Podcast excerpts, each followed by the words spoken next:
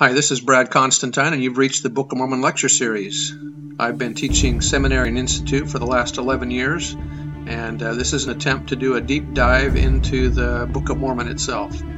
I'm hoping that you'll find this uplifting and edifying. This is not an official recording of the Church of Jesus Christ of Latter day Saints, but every attempt has been made to be as doctrinally accurate as possible. So if you're ready for a deep dive into the Book of Mormon, here we go. Hi, and welcome back to this Book of Mormon podcast. Uh, we're going to do another uh, quotation out of Malachi here. This is going to be 3rd Nephi 25, but it's also Malachi chapter 4. So let's go ahead and get into this one. Again, the Savior is asking the Nephites to include this in the record, and so that's why Mormons included it in the Book of Mormon for us. For behold, the day cometh that shall burn as an oven, and all the proud, yea, and all that do wickedly, shall be stubble, and the day that cometh shall burn them up, saith the Lord of hosts, that it shall leave them neither root, meaning ancestors, nor branch, posterity. The ultimate blessing of the gathering of Israel is sealings in the temple to ancestors and posterity. The reason the earth was created was for families to exist eternally. Verse uh, section 49:16 says, "Wherefore it is lawful that we sh- that he should have one wife, and they twain shall be one flesh, and all this that the earth might answer the end of its creation." Elder McConkie suggested that Malachi was quoting specifically in Malachi 4 1 2 from the words of the ancient prophet Zenos, whose writings were contained on the plates of brass, but are not found in the Bible as it stands today. Verse 2 But unto you that fear my name shall the Sun of Righteousness arise with healing in his wings. That is, power in his extremities, the power that came from his having his having had nails driven through his hands and feet. In short, the Sun of Righteousness came with the power of the atonement. And ye shall go forth, that was by Millet McConkie, and, he, and ye shall go forth and grow up as calves in the stall. Orson Pratt said, Now then, all the inhabitants who are spared from this fire, those who are not proud and who, not, who do not do wickedly, will be cleansed more fully and filled with the glory of God. The children who are born into the world will grow up without sin unto salvation. Why will this be so? Because that fallen nature introduced by the fall and transferred from parents to children from generation to generation will be, in a measure, eradicated by this change. Then the righteous will go forth and grow up like calves of the stall. And one revelation says, Their children shall grow up without sin unto salvation. Satan having no power to tempt them, these children will not sin. And this is uh, the condition during the millennium when everyone will have been translated because they will have received their terrestrial bodies uh, and still be mortals upon the earth. Verse 3 And ye shall tread down the wicked, for they shall be ashes under the soles of your feet in the day that I shall do this, saith the Lord. In other words, the, with the burning and destruction of, of the second coming, uh, people will be ashes the wicked will be ashes. Remember, verse 4 Remember ye the law of Moses, my servant, which I commanded unto him in Horeb, for all Israel, with the statutes and judgments. The law revealed to Moses in Horeb never was revealed to the children of Israel. Uh, that's because they wouldn't accept uh, the higher law, so Moses received the lesser law. Upon a cursory reading of this verse, one may wonder why Jesus is quoting this part of Malachi's prophecy in light of the fact that the law of Moses was fulfilled in Christ. The answer could possibly be that the Lord and Malachi were not referring to the Mosaic Code and carnal commandments, but rather to a different law that was given to Moses in Horeb, a higher law, even the fullness of the gospel. That because of Israel's rebelliousness and stiff neckedness, they never were able to fully receive. Joseph Smith said, how, how shall God come to the rescue of this generation? He will send Elijah the prophet. The law revealed to Moses in Horeb never was revealed to the children of Israel as a nation. Elijah shall reveal the covenants to seal the hearts of the fathers to the children, and the children to the fathers. Verse 5. Uh, these two verses, 5 and 6, are quoted by Joseph Smith more than any other verses of Scripture during his lifetime. Verse 5 Behold, I will send you Elijah the prophet before the coming of the great and dreadful day of the Lord. Elijah did come. He came to the Kirtland Temple on April 3, 1836, as recorded in Doctrine and Covenants, section 110, verses 13 to 16. Jewish literature is replete with the promise and expectation of Elijah's coming. That is the last promise of the Old Testament in the last verses of Malachi and it is Jewish tradition that on the second night of Passover they must leave open the door and place at the table head an empty chair and a goblet full of wine in the expectation that Elijah may come. It is interesting, especially in light of that Jewish tradition, that April 3, 1836, was the second day of Passover, The symbolism is beautiful. Elijah comes, as they expect, to a home. He comes to a goblet of wine, the sacramental wine. He comes to turn hearts, which is more than changing minds. He turns hearts to hearts.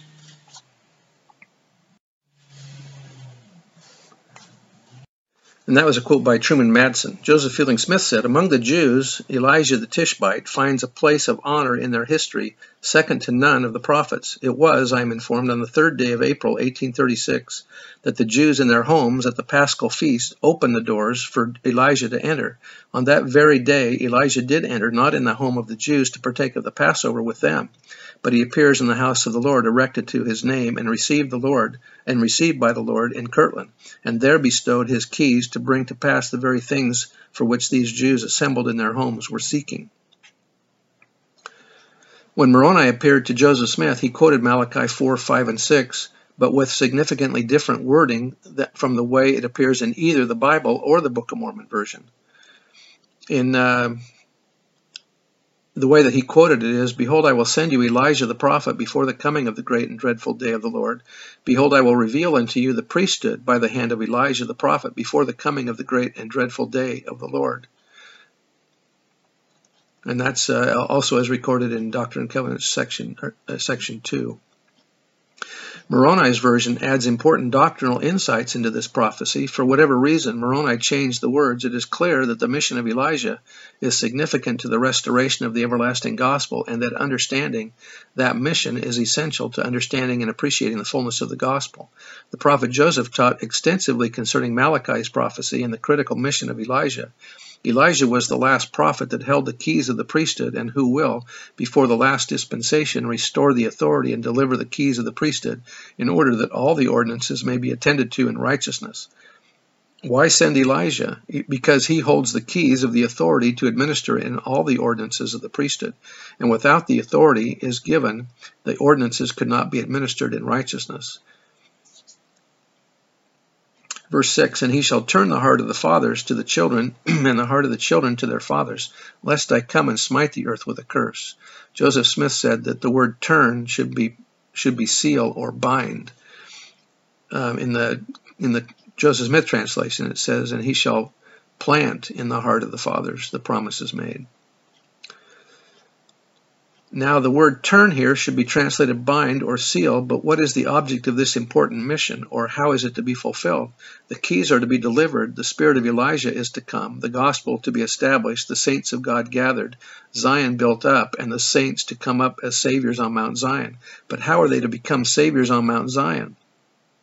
By building their temples, erecting their baptismal fonts, and going forth and receiving all the ordinances, baptisms, confirmations, washings, anointings, ordinations, and sealing powers upon their heads in behalf of all their progenitors who are dead, and redeem them that they may come forth in the first resurrection, and be exalted to thrones of glory with them. And herein is the chain that binds the hearts of the fathers to the children, and the children to the fathers, which fulfills the mission of Elijah. James E. Faust said, Perhaps we regard the power bestowed by Elijah as something associated only with formal ordinances performed in sacred places, but these ordinances become dynamic and productive of good only as they reveal themselves in our daily lives. Malachi said that the power of Elijah would turn the hearts of the fathers and the children to each other. The heart is the seat of the emotions and a conduit for revelation. This sealing power thus reveals itself in family relationships, in attributes and virtues developed in a nurturing environment, and in loving service. These are the cords that bind families together, and the priesthood advances their development. Elijah came to the Kirtland Temple, we know, on April 3, 1836. A byproduct of this process of being sealed to each other is that those on the earth are sealed to those in heaven and can draw assistance from them. Each generation needs to be welded to the one before it, such that a whole, complete, and perfect union can be made. One of the first things necessary for that union is the organization of the righteous from every dispensation into one eternal family. In this way, all the keys, powers, and glories from the days of Adam to the present are brought together to prepare the earth for the return of its great king. Though there is no direct mention of celestial marriage in the Book of Mormon, it is inconceivable that such blessings were not available to the people who were worthy of them. We would assume also that inasmuch as the fullness of the gospel and the fullness of the gospel ordinances was had by the Nephites, baptisms for the dead were practiced just as they were in the old world. The record is, however, silent on the matter, and that was by Millet and McConkie. David O. McKay said, The hearts of the fathers and of the children will be turned to, to one another when the fathers in the spirit world, hearing the gospel preached and realizing that they must obey the ordinances thereof, know that their children on the earth are performing those ordinances for them. And so, uh, as we con- consider these words of Malachi, that, that the words of uh, Elijah uh, are true, that uh, he's turning the hearts of the fathers to the children and, and back and to the fathers. Um, and that these are blessings that we have in, in our day because of the temples, that the sealing power is real. I bear testimony to that in the name of Jesus Christ. Amen. See you next time.